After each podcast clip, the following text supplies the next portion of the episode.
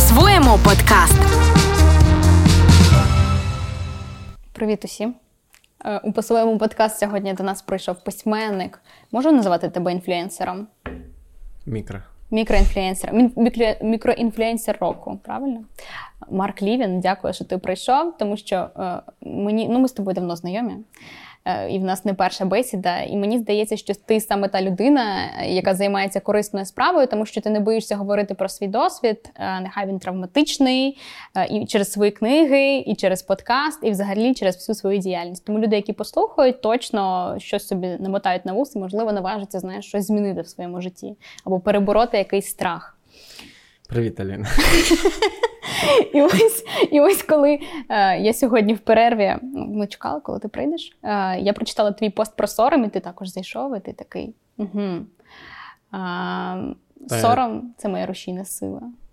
Ну, не зовсім. Сором це мій спосіб адаптації. Тобто, людина, коли. Ну, почнемо з того, що всі почуття соціальні, тобто вони в контексті взаємодії проявляються або взаємодії з собою, е, ну, з якоюсь частиною нас, яку ми десь в минулому дізналися, наприклад, з нашою внутрішньою мамою або з нашим внутрішнім татом, які кажуть, що так не можна поводитись, тоді проявляється сором. Або коли в контакті ти з людиною знаходишся або з ситуацією, які багато людей, і там от, власне починаються почуття проявлятися, вони якби регулюють е, ну, контакт з, з, іншими людьми. І сором в моєму випадку це, мабуть, емоція, яку я навчився най, найраніше.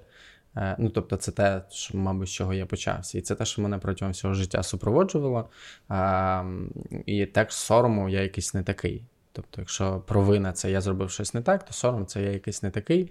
І мені здається, що мені з моєю комплектацією е, я зараз я зараз худий, а раніше я був ще худіший.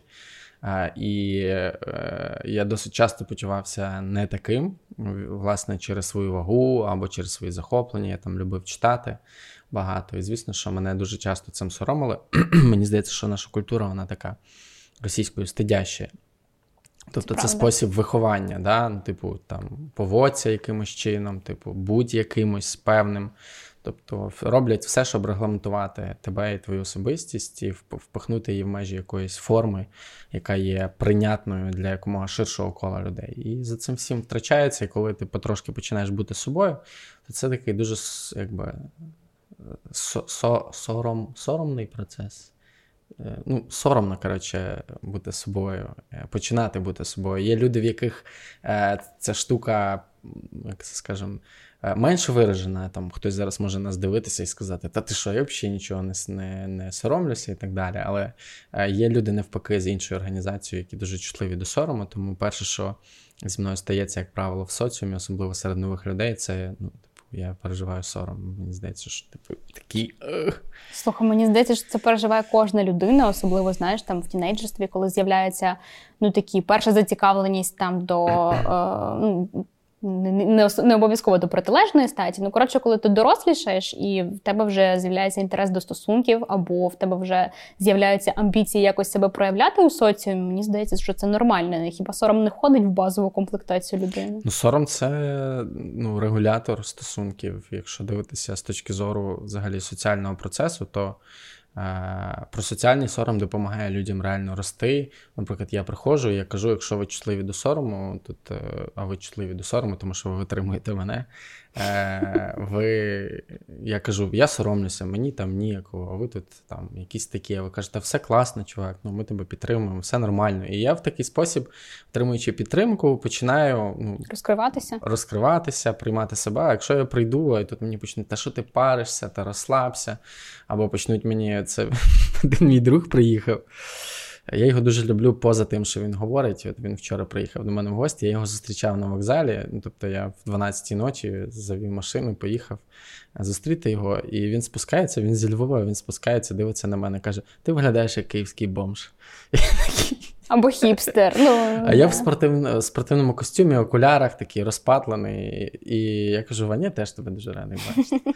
І в цьому випадку, ну тобто, якщо це поза контекстом якоїсь ну, сторонньої людини, звісно, мені сказала, я би міг тригернутися об це. І це називається е, деструктивний сором. Тобто той сором, який замикає людину в межах її сорому. Тобто людина не може з нього вийти. Людині здається, що всі навколо не соромляться, що всі навколо е, типу, знають, як поводитись, що всі навколо завжди окейні, і тільки зі мною щось не так. І людина починає стигматизувати типу, свою проблему, і в якийсь момент настільки в ній замикається, що вже практично неможливо це добути.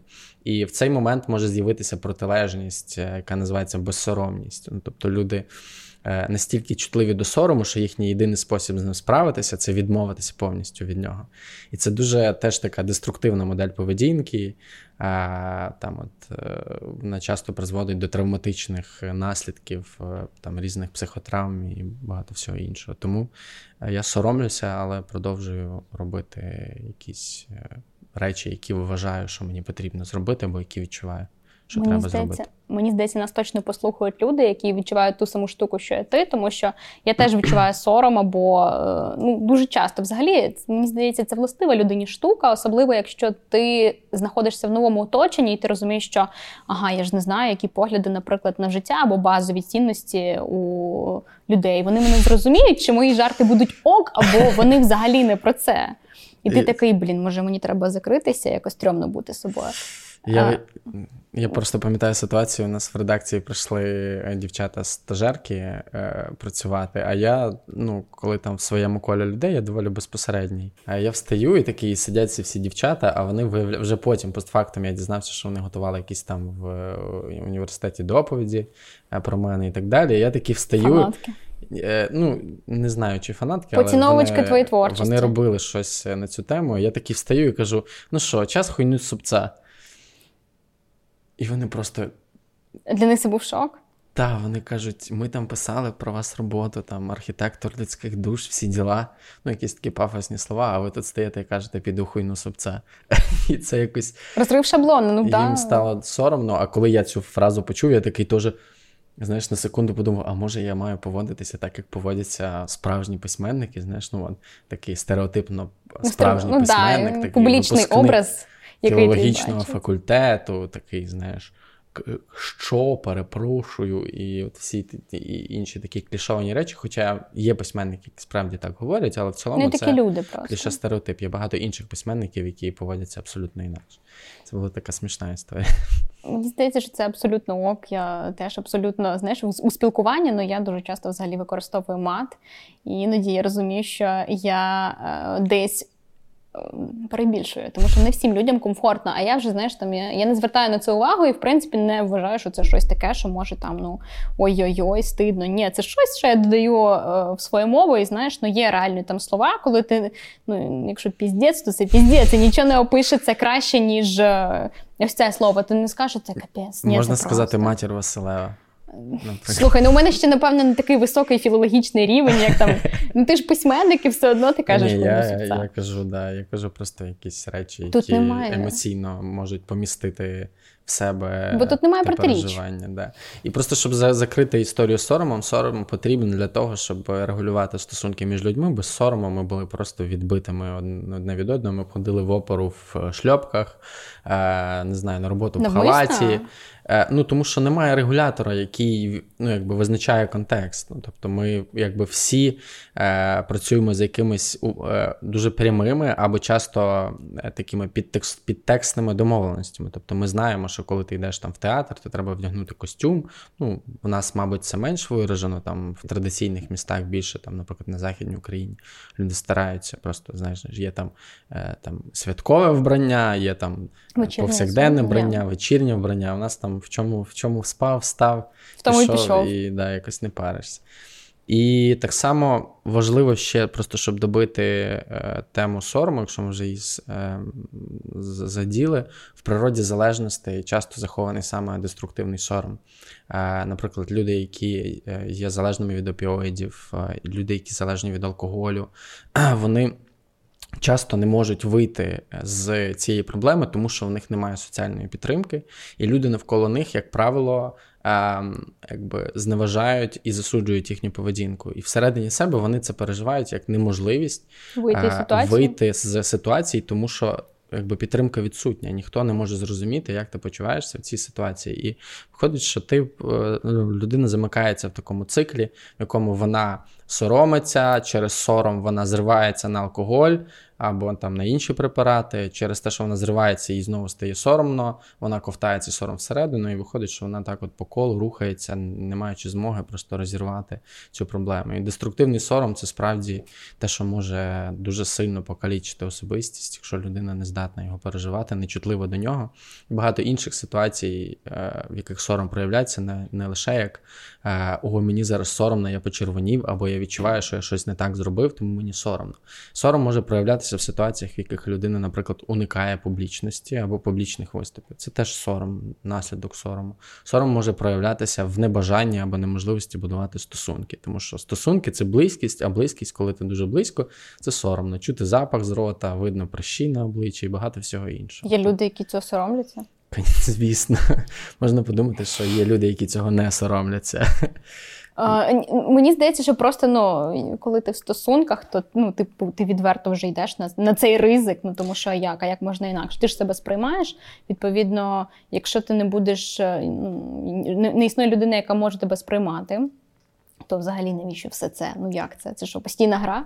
Ти зваж, що ти організована по одному, і кожна людина організована по-іншому, і в кожної людини є свої е, способи поведінки, е, способи адаптації. Тому е, завжди треба пам'ятати, що світ набагато більше, ніж е, лише моє уявлення, і справді людей, е, які не вміють це переживати, дуже багато. Інакше не були б такими популярними е, книжки про побудову стосунків а й багато всього іншого. Ну, згодна. Тут ще має пощастити з партнером, тому що не з кожною людиною о, ти зможеш піти в цю історію, коли тобі вдасться подолати страх, тому що є стосунки, в яких ти навпаки отримаєш більше комплексів. Тому тут треба бути уважним.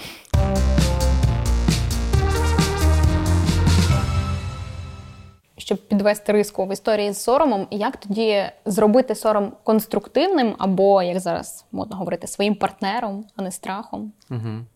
Е, люди думають, що якщо ти соромишся, ну, більшість втікають з ситуації сорому. А а я кажу навпаки, йти в цей сором і, як мінімум, знімати напругу через визнання того, що він є. Тобто, визнавати, що справді я можу не підходити якісь певні ситуації, і я можу переживати це як бажання зникнути з цієї ситуації, але самоусвідомлення цього дозволяє мені залишитися в цьому моменті. І більшість своїх публічних виступів Вчора я ввечері читав лекцію, було дуже багато людей, і я прям переживаю, я кожного разу переживаю. І на початку я говорив, що якби я не соромився і не боявся, то швидше за все я б не читав лекції, тому що тоді б це просто не мало ніякого сенсу. І я завжди на початку кажу: ну прошу про підтримку, кажу, що мені соромно, і у вас має бути досить висока толерантність до хаосу, щоб витримати все, що відбуватиметься протягом наступних двох-трьох годин, тому що я ніколи не знаю, як все складеться. Я не знаю, який, ну тобто є якийсь опорний матеріал, але яким чином він буде розвиватися протягом трьох годин, я не знаю. Відповідно, визнання цього, проговорення цього і дозвіл собі бути з цим. Це те, що допомагає. І не ковтати сором всередину, це, мабуть, найважливіше, що треба знати. А Можна тоді сказати, що ось така твоя постійна присутність в соцмережах, правильна публічність, я б сказала, да, для людей, які існують в сьогоднішньому світі, а, і навіть там знаєш, мікро, мікроінфлюенсер року а, це такий спосіб побороти свій сором. І ти знаєш, я ніколи про це взагалі не думав, і мені здається, що я якийсь період ставився до своїх соцмереж і до своїх аккаунтів досить інструментарно. Тобто, найменшою мірою це було відображення мене. Тобто, я маю на увазі, що це була просто робоча така е, робоче середовище, в межах якого я розповідав про те, що я роблю. І безпосередньо те, що я роблю, воно викликало в людей резонанс більше, ніж те, як я про це розповідаю. Але в якийсь момент я почав розуміти, що для мене е, соцмережі це можливість сказати взагалі правду і зробити її в своєму житті можливим. Бо поки якби, інформація вариться в голові у вигляді. Е, якогось процесу, чи то емоційного, чи то інтелектуального, вона не є озвученою, відповідно, не є реальною. І як тільки я це перетворюю на реальність, воно починає існувати, і мені з цим вже потрібно якось обходитися. Намір це потрібно, не діє. Да, Вже потрібно якимось чином ставитися до цього, обходитися з цим, щось з цим робити. І мені здається, що мої соцмережі це е, мій мій особистий тренажер відкритості, щирості, чесності і так далі. Хоча бувають дуже жорсткі періоди поплави, коли я е, я зараз відмовився на, на місяць від ведення активного соцмереж. Я не більше години присутній в день в соцмережах, і я реально Е, поставив собі обмеження, яке я не ігнорую. Ну, от знаєте, багато людей ставлять собі там. Я пробувала, ігнорую. І натискають там е, час вичерпаної люди ігнорувати там 15 хвилин, 15 хвилин. І я просто розвинув собі волю не ігнорувати. Час закінчується, правильно закінчується під кінець дня. І я помітив, що мені внутрішньо набагато краще і легше, і це навіть помітно в тому, наскільки я можу бачити те, що відбувається навколо мене.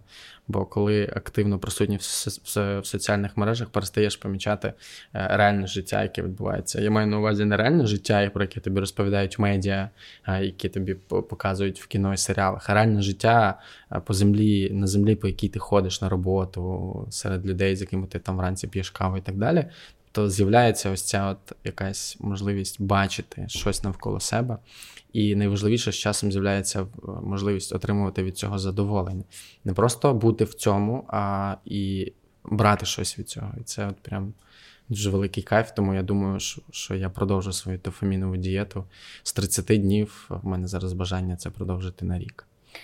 Мені здається, що м- зараз, оскільки ти людина публічна, важливо бути присутнім в соцмережах. І я пам'ятаю, як там минулого року, коли ти давав інтерв'ю для нашого фільму про українських письменників е, в рамках проекту Фантастичні українці, ти прям розказував, що це дуже важливо промувати, промотувати себе, тому що якщо ти не присутній в соцмережах, то ти не присутній ніде. І, Типу, це теж дуже важлива складова життя.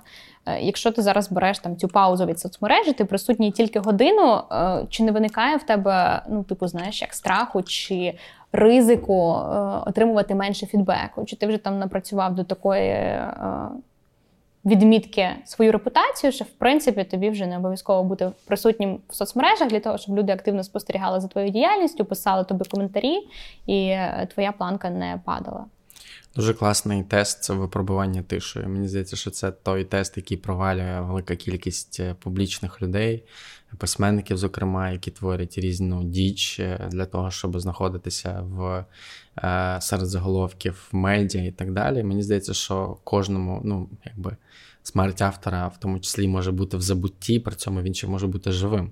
Але як автор він вже може бути мертвий, тому що його книжки не читають, його не перевидають, і він перестає бути актуальним. Тому важливо для мене було особисто перевірити, чи можу я взагалі бути в тиші і з тишею, і і чи, чи не втрачає тоді е, моя робота сенс.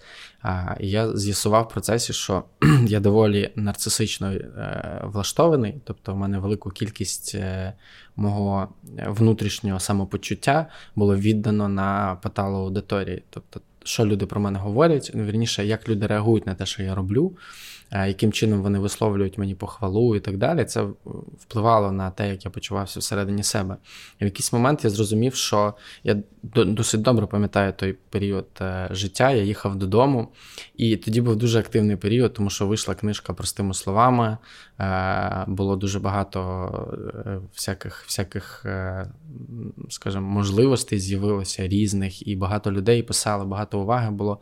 Але я вертався додому, і я розумів, що мені цього всього не недостатньо. Тобто я їду додому, і я не отримую задоволення від того, що все це зі мною відбувається. І я хочу, щоб вдома мене чекало щось зовсім інше, щось, що не пов'язане з цим от захопленням, оплесками, увагою, світлом і так далі. І це щось називається любов яка дуже сильно відрізняється від е, цього захоплення, захоплення, яке тобі висловлюють люди. Бо захоплення адресоване не тобі, а твоїм вчинкам. І коли ти перестаєш щось робити, воно так само сходить, е, як просто не знаю, най, найбанальніша метафора, як е, море по піску лишається, все, все, все змивається. І е, я взяв і почав брати для себе тишу для того, щоб безпосередньо вчитися бути з собою, з собою і більше працювати над тим, щоб мати в житті любов, а не захоплення.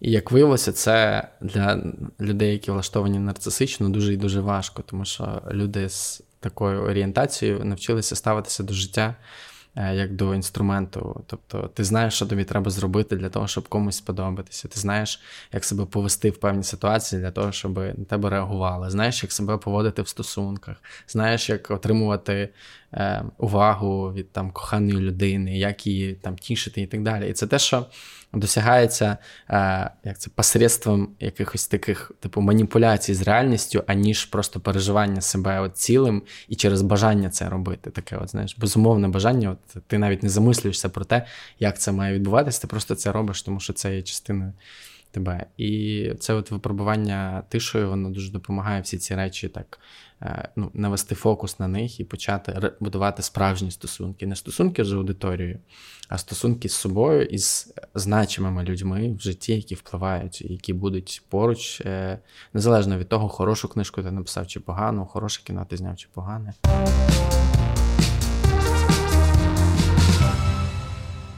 Випробування тишою в твоєму випадку це була така переоцінка цінностей, коли ти просто сів, зупинився і подумав, ага, що для мене важить в цей період життя. Це коли ти розумієш, що ти не знаєш себе. Е, ти не знаєш себе, ти не знав ти не себе? знаєш себе. Ти знаєш, е, ти знаєш е, вагу своїх вчинків, ти знаєш цінність своєї роботи, але ти не знаєш себе. Це все адресовано безпосередньо твоїй роботі. Якщо твою роботу забрати, то виявляється, що всередині там дуже і дуже мало чого лишається. І от е, в творчій роботі, ось це те, що лишається всередині, воно має і має найбільше значення. Бо коли письменник або митець е, працює заради уваги аудиторії, це, звісно, приємний бонус але це не не основа роботи, тому що центром все одно має залишатися самовираження, внутрішній світ, рухливість, рухомість. Якщо її немає і вона вся на показ, така бутафорська, то звісно, що коли ця е, увага зникне, то всередині теж стане дуже дуже порожньо.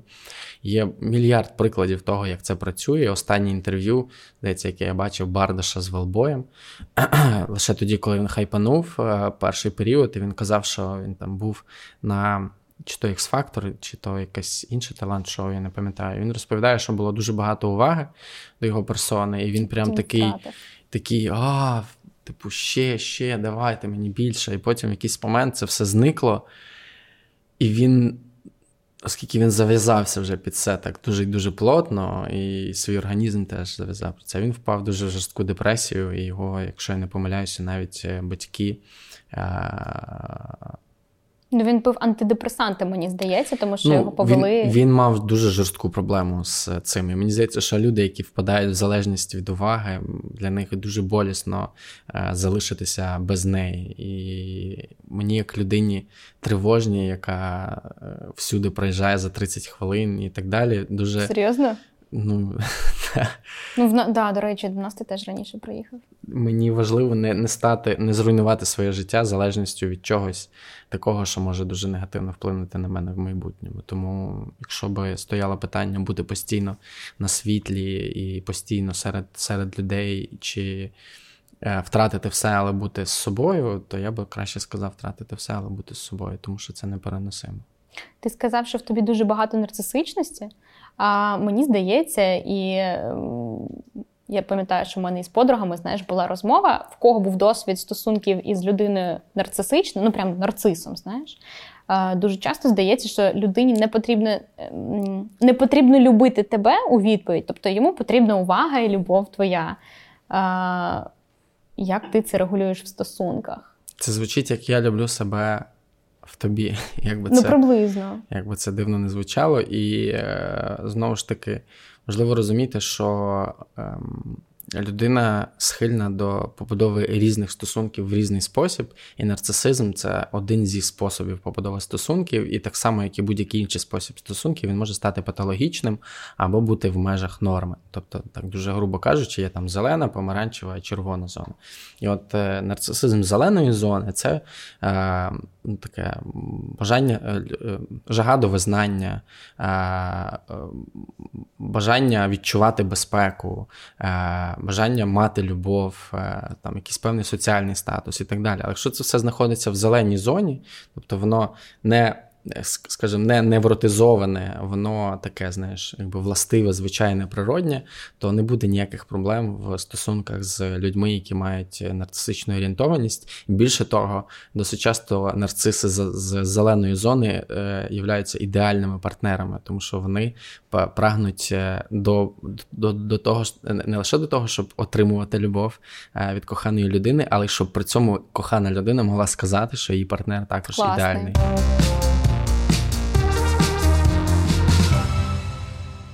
Мені здається, що всі ми тоді в стосунках трішки нарцисичні, тому що ну я теж хочу, наприклад, щоб мене любили. і Я теж хочу, щоб мій партнер кайфував від того, що я вмію любити. Так, оце і є зелена зелена зона на ну, нарцисизму. Це ок. І тут важливо, що патологічним нарцис стає тоді, коли ну чим чим пізніше його починають відзеркалювати, тим важче цій людині почати взагалі вбудовувати якісь здорові стосунки. Якщо е, там наші слухачі і глядачі знають легенду про нарциса, прекрасно, але більшість її не знають. Історія про нарциса доволі печальна. Е, він ріс без дзеркал. Це хлопець, який ріс без дзеркал. Там є різні версії того, через що саме, чи там через прокляття і так далі. В нього там закохалася якась німф, а він її цей атторг, і вона його прокляла. І коли він вперше побачив своє відображення у водоймі, він не зміг відірватися в результаті помер. Ну, Не дослівно, приблизно але так, приблизно да. це виглядає так. І тут важливий момент це якраз наявність дзеркала. Тобто нарциси це люди, які е, виросли без розуміння того, які вони, це яких батьки або напічкали е, своїми інтерактами і очікуваннями того, яка ця дитина має бути, і вона виростає, і вона знає, що вона має бути успішною, красивою, розумною, здоровою, має все робити правильно, догоджати чоловіку, догоджати босу, але при цьому вона почувається дико нещасною.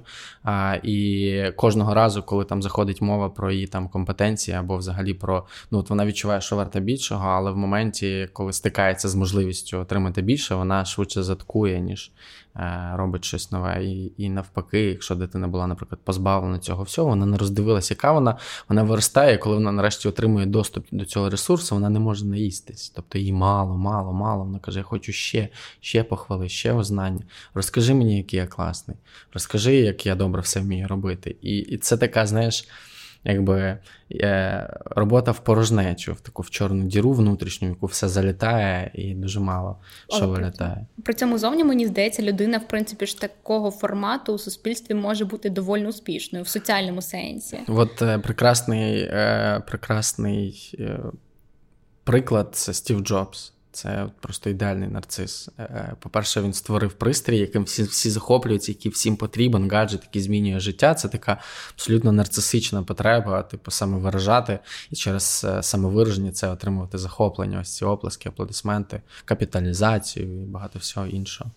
Але коли там почитати книжку Айзексона, біографію Стіва Джобса, і навіть якщо просто погуглити його стосунки взагалі з друзями, зі світом і так далі, то стає зрозуміло, що ця людина мала всередині себе якусь дуже дуже важку складну е- ситуацію, яка не дозволяла їй е- ну, побудувати там близькість і так далі, незважаючи на те, що він мав соціальний статус, і багато всього іншого, швидше його називали як людину, яку неможливо витримати ну або витримати дуже і дуже важко, і це вдається одиниці. Стосунки з донькою, стосунки з дружиною. Так, мені здається, що це не та картинка, якої прагнуть більшості, знаєш, коли задумуються про життя такого масштабу, ну тому що в принципі уявив взагалі, що треба зробити, щоб ну стати людиною такого рівня, як Стів Джобс. Народитися в Штатах і і мати і можливість працювати наркотики. в кремній віддали. І спробувати наркотики, я думала, в Штатах 60-х, 70-х. От я думаю, що в них не було трошки більше можливостей для самореалізації, ніж у нас. Це правда. Ну, взагалі, мені здається, що Трошки місце більше, народження місце народження взагалі дуже багато визначає для твоєї майбутнє а, не знаю, становлення як людини і в професії в тому числі. А, Знаєш, коли люди думають про от, життя такого масштабу, як Стіва Джобса, всі ж ставлять одразу дорівнює щастя. Але дуже часто, навіть якщо подивитися інтерв'ю з публічними людьми, які дуже багато заробляють, мають і мільйони підписники, е, підписників і мільйони на рахунку, вони кажуть, про що такі, блін, я щось не відчуваю себе щасливим і порожнечу часто відчуваю. Е, в тебе були такі моменти, що з тим, як ти потрошечку там в своїй кар'єрі піднімався, в тебе було відчуття абсолютної такої діри і того, що блін, щось я нещасливе, щось я зовсім не те роблю. Ну, просто до. Ну, був такий період, я зараз про нього розповім, але я згадав байку про щастя. Ну, навіть не байка, історія така. Е, Приїжджає е, чоловік-мільйонер е, на на, на пляж, кудись там на відпочинок, і бачить е, рибака, який рибалить рибу, і він розповідає йому про те, що ну, я риб, там, займаюся риболовлею там, 2-3 години на день, а решту часу потім я попиваю вино зі своїми друзями і граю на укулеле. І він каже: Як? Типу, ти що? Здурів чи що? Тобі треба е, взяти гроші і найняти е, інші інші, ну багато інших човнів і рибаків, щоб вони ловили тобі рибу, і потім найняти людей, які будуть її продавати. Е, і тоді ти, типу, ну якби заробиш мільйони. А він каже, навіщо? Він каже, ну для того, щоб пити вино на пляжі і грати на укулеле. Тобто, по суті, не, ну, якби цей статок він не гарантує нічого. І статистика, наприклад, досить часто бідні країни обганяють, та ж Мексика досить часто обганяє Рівнем штати щастя. за рівнем щастя. І тут ну, це від достатку не залежить, а залежить від того, чи вміє людина отримувати задоволення від того, що вона е, має. Мені колись е, на день народження по золоті слова сказала. Я зараз буду як Віталій Кличко в інтерв'ю Дмитрія Гордона. Я дуже люблю афоризми. Ну, давай, поділися з нами. Е, е, зараз я згадаю, як вона. А це було особисте привітання, чи це так? Типу, знаєш, в публічному Хотіти... полі Ні, ні, це особисте. Е, хотіти все, що маєш, а не мати все, що хочеш. От, Це так, ж знаєш, це, ж, по-моєму, Черчилль колись сказав, що типу я не маю всього, що хочу в своєму житті, але я вже люблю те, що маю в своєму житті. Ну, хтось із великих, коротше, да. А з приводу цієї порожнечі, то, звісно, був цей період, і він був якраз він трапився в ну, такі от кризи, коли людям здається, що там до тебе найбільше уваги і так далі. Якраз для мене це стало дуже великим, як правило, дуже великим внутрішнім випробуванням. І я старався там відповісти на всі е, повідомлення в інстаграмі, в Директі, всім там якось відреагувати і так далі, щоб жодна людина, Дуже не дай Бог, не подумала, що я погано до неї ставлюся і так далі, і тому подібне. І я зрозумів, що в якийсь момент я просто згораю від того, що я переймаюся і намагаюся відповідати за самопочуття всіх людей які намагаються зі мною контактувати. Тобто я брав на себе відповідальність за стани всіх людей, які хочуть зі мною спілкуватися. Е, І це забирало дуже багато часу від е, справді важливих речей, е, і все почало псуватися. І добре, що я просто в певний момент встиг себе помітити за цим, завдяки знову ж таки дружбі з Ілею Полодьонним, е, завдяки подкасту простими словами, завдяки щотижневій, ну майже щотижневій, хай ми Перепрошую, моя психотерапевтка, я пропустив сесію цього тижня, відмінив її, переніс вірніше. Е, я встиг помітити себе, що я вигораю, і що насправді я не я не отримую задоволення. І мені здається, що е, це дуже якби, важливий момент е, якби, мати можливість і доступ до задоволення від того, що ти робиш. І тільки це перетворюється на от такий от процес пресингу, то ну, якби питання, навіщо я так сильно з себе знущаюся і приділяю так багато уваги тим речам, які мене насправді е, е, якби, спалюють всередині себе. І встиг просто повернути погляд в інший бік дуже вчасно і зберегти важливі справді речі. І зараз я намагаюся цим важливим речам приділяти свій час і не переживати. Е, мені вдається не переживати за самопочуття всіх людей навколо, які мене оточують. Тобто це дуже круто, що е, в тебе немає почуття тривожності, тому що я, наприклад, дуже часто хвилююся. А як людина почуває там себе поруч зі мною, чи комфортно їй, чи некомфортно, чи там не образила я якимись словами? Ні, ну це інше. Це це, це, це ти не уяви, що тобі пише 100 людей, е, і ти намагаєшся всім цим 100 людям е, відповісти, відреагувати ще якось з сенсом відповісти і так далі. Був період, коли я проводив в інстаграмі анонімні опитування. Люди писали мені дуже багато багато страшних речей. Я відповідала на твої опитування. Дуже багато страшних речей мені писали, і в якийсь момент е, я зрозумів, що все, баста, досить, я не вивожу, я далі не хочу і не буду більше це робити, тому що це. Але ж ти створив е, ось, наприклад, телеграм-канал Тато.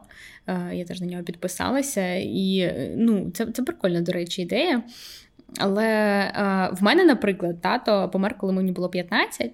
Е, і я, от знаєш, я підписалася на телеграм-канал, і постійно в тебе там проходять якісь оголошення.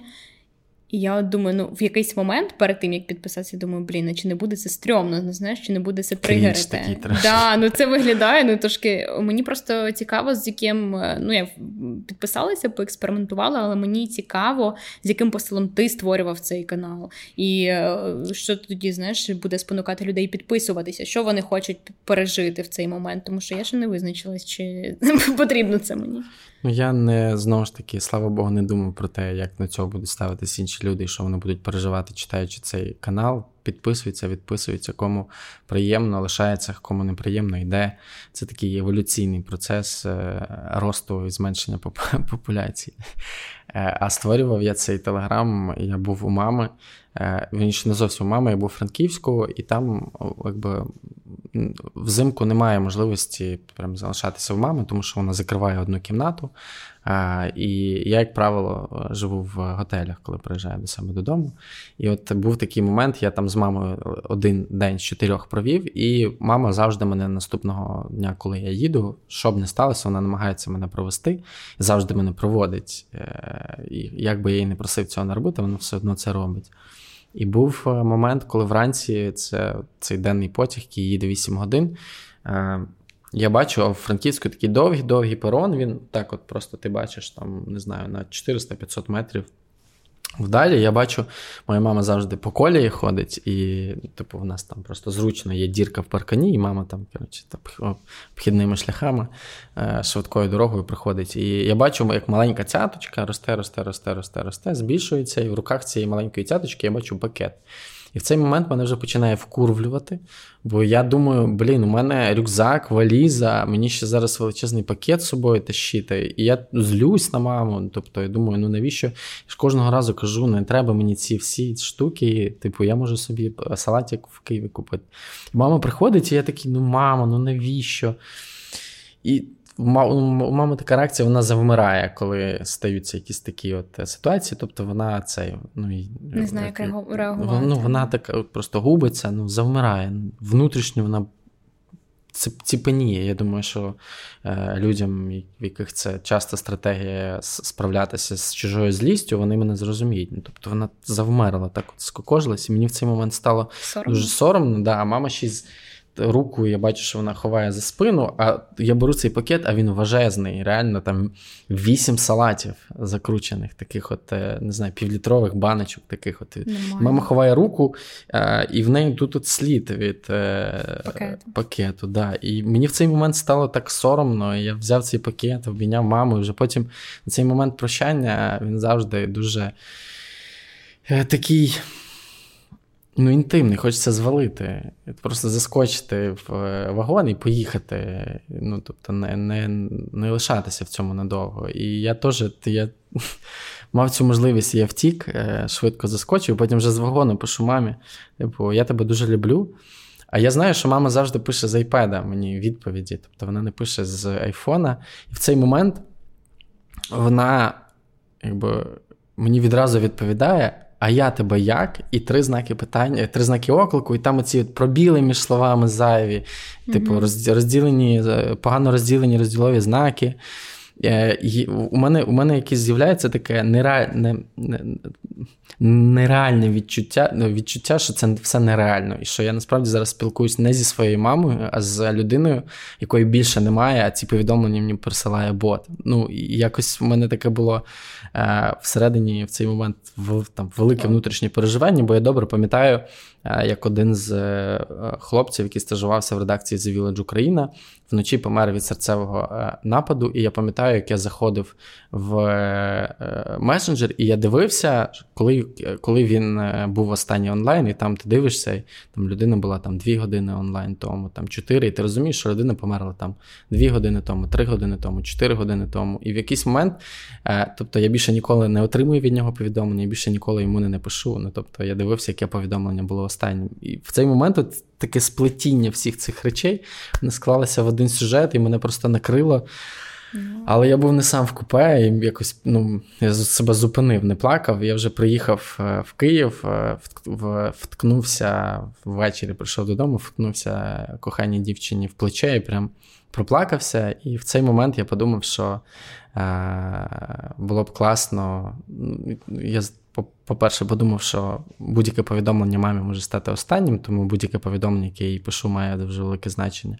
А по-друге, я подумав, що було б класно, я в цей момент працював над книгою про тата, і я продовжую з нею працювати. Я подумав, було б класно створити.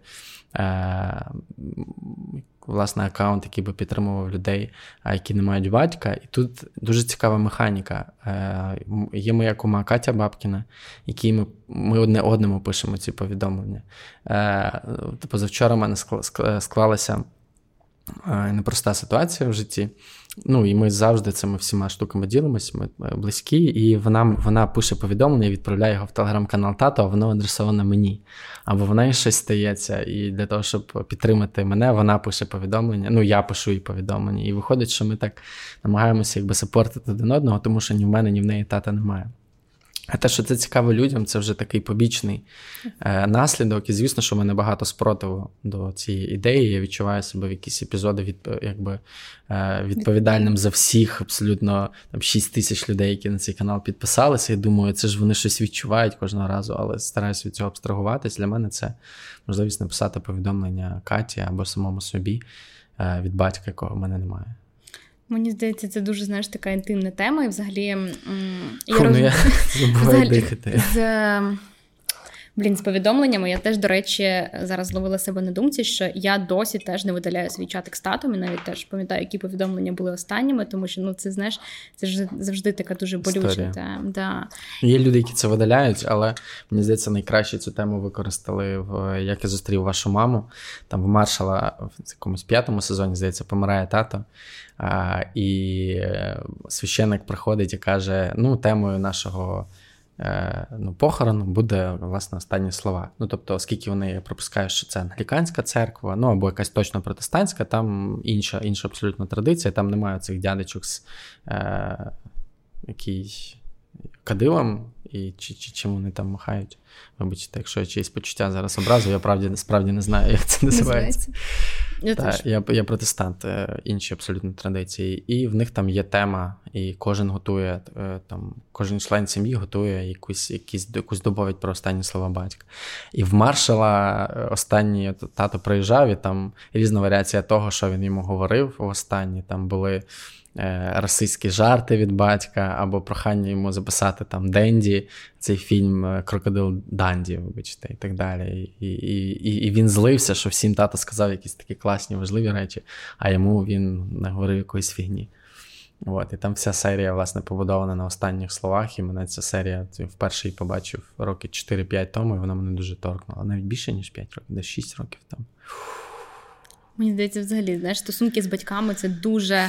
Ну, це тема, яка реально от в кожного вона якось пропрацьовується по-своєму, але в кожного є свої страхи. Зараз ти сказав про ці баночки, які тобі пакує мама. Мені теж мама постійно передає якісь закрутки. І навіть кожного разу, коли ми там е- приїжджаємо там до Вінниці, до мого рідного міста, мама завжди намагається впихнути нам із собою купу банок. І я вже просто стою і кажу, будь ласка, не треба. Ну, я іноді дуже агресивно кажу, тому що не треба. І я знаю, що вона це поставить. Хлопець хлопець мені каже, ну навіщо? Ну не треба, ну ну будь м'якшою, типу, вона ж все одно поставить, вона ж все одно це зробить, так навіщо на неї так реагувати? І мені здається, що з віком все ж таки ось це мистецтво е, бути трішки лояльнішим до батьків і е, пропрацьовані вже травми, вони даються в знаки, і тобі трішки стається е, ну, легше комунікувати. Тому що в тінейджерському віці я аналізую, і розумію, що ну ми думаємо, що з нами все ок, але ні, ми просто нестерпні часом. Ну і батькам наносимо не менше травм. Важливо да, витримувати характер мами. Ну я маю на увазі характер взагалі один одного. Е, і в стосунках, і так далі. Людям здається, що вони зараз закінчать стосунки і знайдуть е, іншого ідеального партнера, з яким можна буде все зробити і переграти по-кращому. І в такий спосіб вони е, заскакують в тролейбус, який не має кінцевої. І справа не в тому, щоб поміняти партнера, а справа в тому, щоб залишитися з людиною, яка для тебе важлива, розуміючи, що в неї є свої слабкі, як правило, сторони, сильні, тут обговорювати не варто. Тобто всі зрозуміли. От як бути. Е, це Сафран Фоєр писав в книжці Ось я, що е, весільна клятва мала б звучати як в горі і в горі, а не в горі і в радості.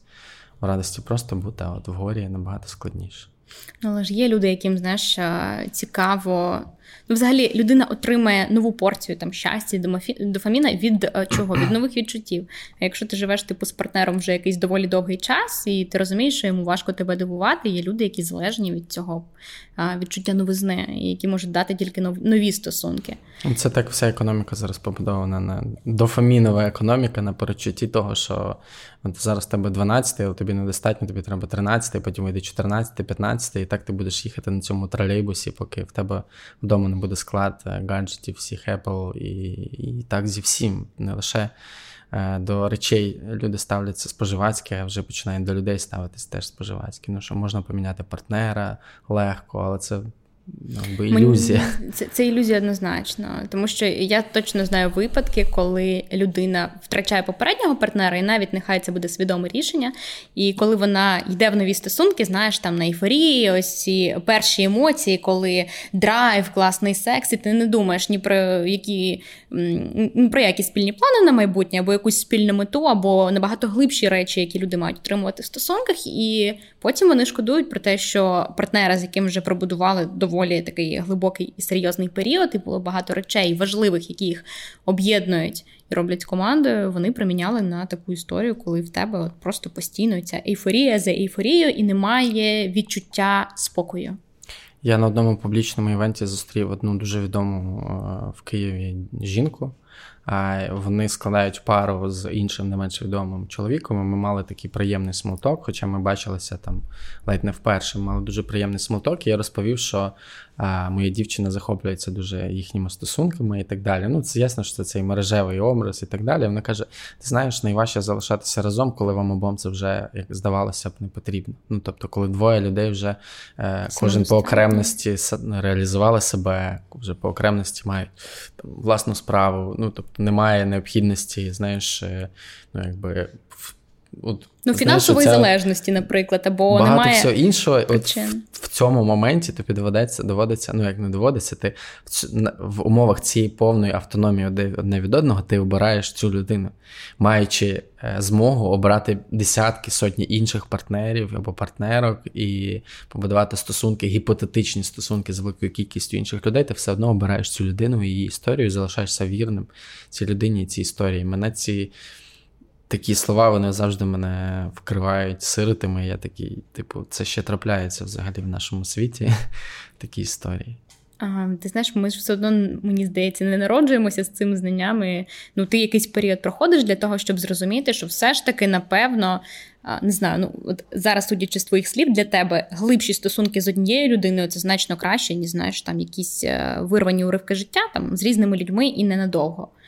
А, е, Різні етапи є в житті. Є етап, коли хочеться гульнути і попробувати. Ну, Тобто, я не можу сказати, що я народився з ідеєю, що я там от, е, Монога... моногамія така, це як ти все. буває раз на все життя. Тобто, це, це до цього ну, це ж приходиш. Казку, нам нав'язують. До цього приходиш вже свід... в свідомому віці, там після 30 років, і кожного з кожним наступним днем свого життя ти впев... я впевнююся в тому, що мені хочеться вірити саме в такі історії. Мені хочеться вірити в те, що можна прожити з однією людиною все життя, і справа не в тому, що е, ви одне одному можете перестати підходити, а справа в тому, щоб постійно працювати над собою і щоб мати внутрішню силу, як от в попередній історії, яку я розповідав, е, обирати один одного, незважаючи на те, як багато чи як мало ви маєте.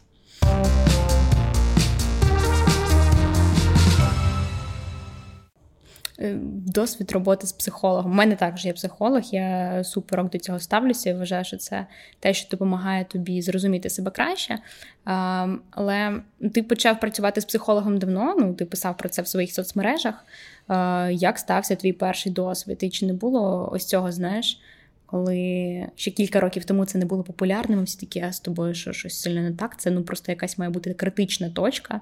Якщо ти вже звертаєшся до психолога, ти ж сам не можеш, ти ж сам не в змозі вирішити свої проблеми. Я пам'ятаю, в мене була стос... Е, проблема в стосунках.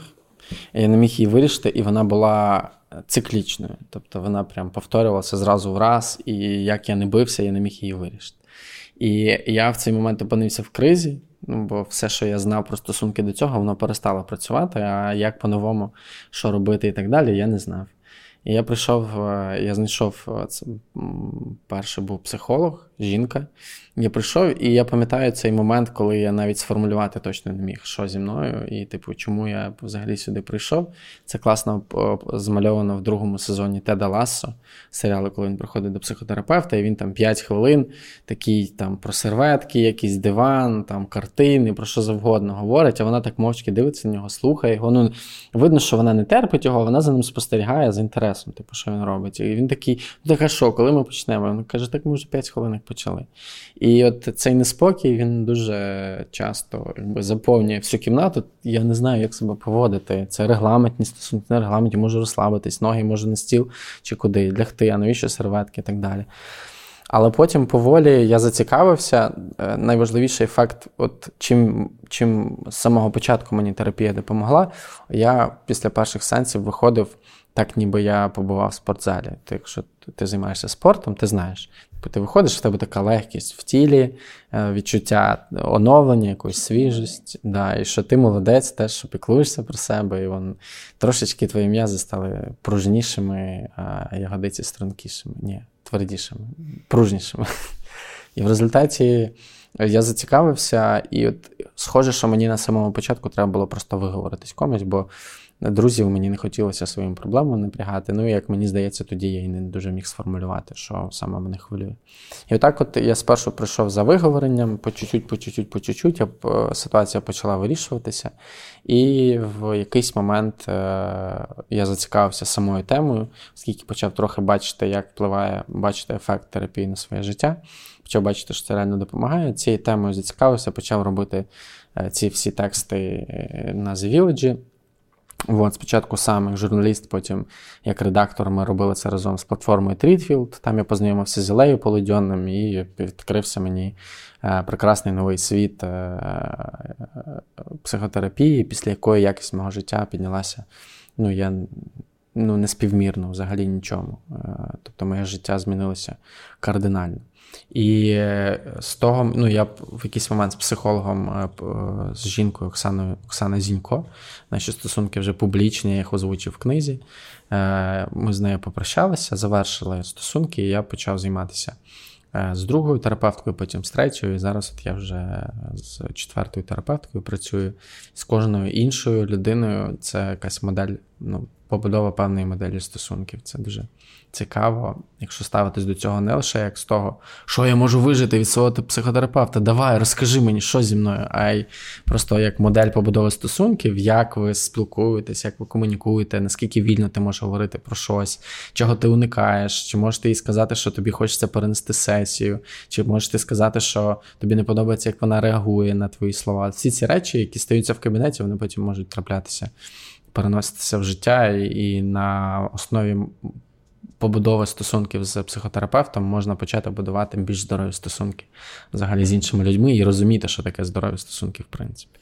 У мене просто не було досвіду зміни психотерапевта, тому що ти спілкуєшся, не називаю його її психологинею, близько восьми років я контактую саме з нею. Тобто це відбувається періодично, далеко не завжди. У мене є величезні перерви, коли я розумію, що все ок, і ніби ну, немає сенсу. Але мені цікаво. Від тебе почути як людини, яка мала досвід зміни психотерапевтів, зрозуміти, зрозуміти, в який момент ти розумієш, що ці стосунки варто завершити. Ну тому що знаєш, це ніби може бути некомфортно, тому що фактично ти приходиш до людини і кажеш, що ну ніби її робота більше не влаштовує. Ну, тут важливо без, як в будь-яких стосунках не не хлопати дверима і не влаштовувати сцен. Просто кожен терапевт має якусь свою спеціалізацію і має свою спрямованість, фокус. І, відповідно, ти приходиш до різних терапевтів з різними запитами. Е, і кожен з них по-своєму з цими запитами працює. І от е, це, як, мабуть, ну, мені близька аналогія з лікарем. Ну, що от коли процес лікування завершується, то ти ну, якби перестаєш, це перестає бути такою необхідністю. Ти можеш просто для, скажімо, таких діагностичних якихось сесій приходити там для профілактики там раз на місяць, просто говорити, що як і до чого, але такої гострої необхідності постійно ходити немає.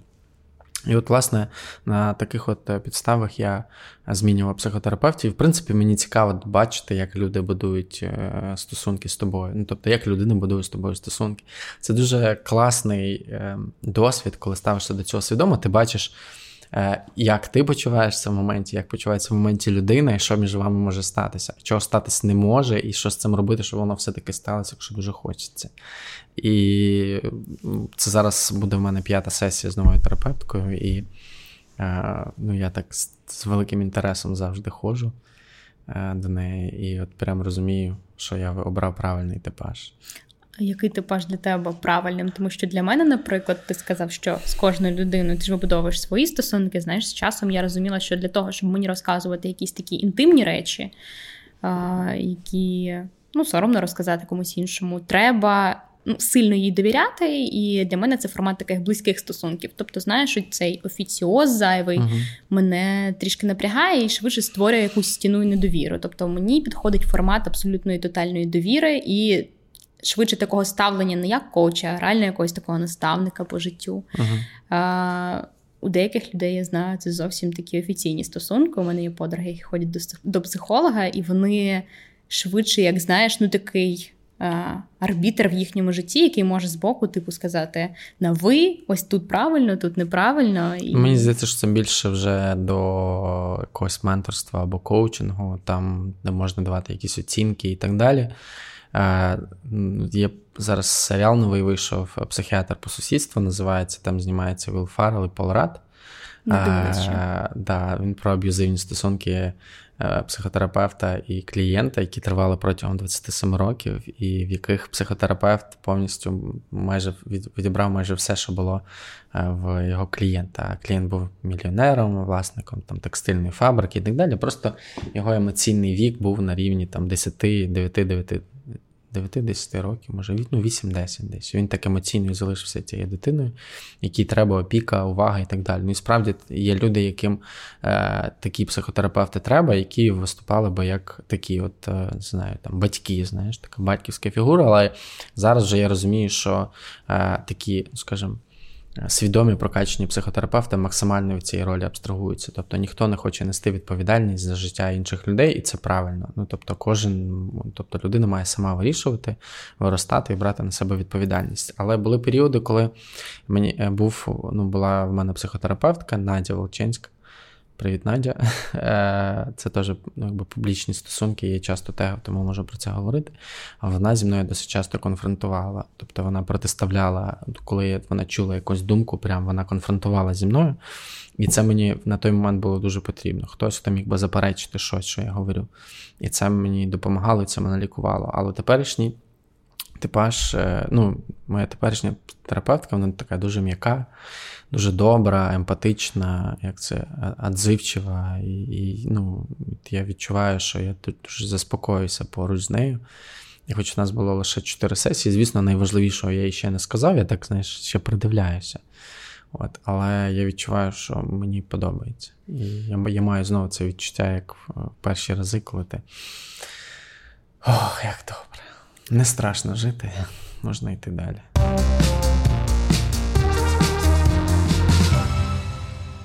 Давай подумаємо, який вибір, ну просто можливо, ти це вже із своєю терапевткою аналізував, який вибір в твоєму житті є таким ну дуже важливим або Я є вже такою знаю точкою. О, Бути собою. Але ж це бути собою це шлях до себе. Ну мені просто дивись, от я там думаю, що значить бути собою. Ти ж не народжуєшся із розумінням, хто ти. Звісно, в дитинстві в тебе є якісь там базові цінності, які ти набуваєш в родині, завдяки своєму оточенню в школі, потім в університеті, але ж це такий тривалий процес самопізнання. Як правило, ну, дитині, яка народилася, і яку батьки підтримали у її бажанні і вмінні бути собою прямо від самого народження, це дуже щасливі люди. Е, і, на жаль, я таких знаю одиниці, або, можливо, якщо так добре подумати, то і не знаю зовсім. Як правило, людей, які народжуються, вчать бути кимось іншим спершу.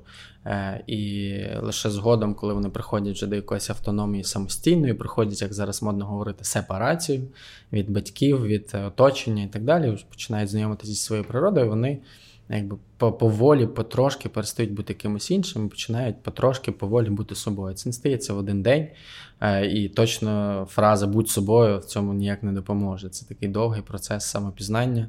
Е, і мільярд ситуацій є, яких е, людина ще не переживала і не знає, як вона в них буде поводити себе. Відповідно, я не не готовий бути кимось іншим. Я проходив цей шлях, я знав, як це працює. І я так більше не хочу. І краще, ну, той я, яким я є, мені подобається найбільше, навіть якщо в цьому є багато неідеальності, якоїсь вразливості і багато всяких інших речей, які можуть не подобатися іншим людям, мене це не обходить. Що означає бути собою, наприклад, в публічному просторі? Ну, от я зараз тут. Я такий же, ти знаєш мене в житті, і ти можеш сказати, чи відрізняюся я в житті від того, як я зараз з тобою говорю. Зовсім ні. Ну, для мене для мене дійсно, якщо порівнювати, мені здається, що ти абсолютно щирий. Але був тебе, знаєш, такий вік, коли ти дозволив собі бути собою. Ну тому що все ж таки, поки ти йдеш до цього розуміння, що собою бути найкраще, є ж якісь маски, які ти одягаєш на себе. Ну, дуже брехня дуже багато сили забирає психологічної. Ну, навіть просто з точки зору процесу, тобі треба так багато речей пам'ятати і так багато різних костюмів мати в шафі, які треба вчасно вдягнути, щоб е, ситуація ну, якби була під контролем. На це витрачається маса сил енергії. Е, і я б вдавався до таких стратегій, допоки я зрозумів, що моя психіка виснажена просто цим всім. Я більше не готовий підтримувати це все, і я не хочу так е, далі жити. І звісно, що це переживається через кризу. Ну тобто, мало хто приходить до розуміння самого себе через радісні покатушки на конях, через поле і щасливе споглядання сонця, заходу і, і вдихання квіточок. Звісно, що має статися якась жорстка подія або певна кількість подій. От. І я це все пройшов і зрозумів, що як може бути в одні, в одній ситуації, як може бути в іншій ситуації, і я вибрав не ну, не брехати самому собі, принаймні, в якихось речах. І багато енергії вивільнилось на те, щоб робити те, що я вважаю важливим для себе. Мені здається, це чудовий висновок нашого подкасту про те, що найважливіший вибір це дійсно бути собою.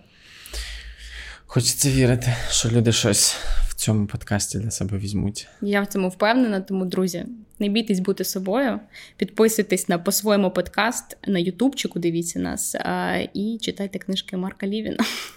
Або інших письменників, в принципі, читати теж добре. До нових зустрічей. Пока. По-своєму подкаст.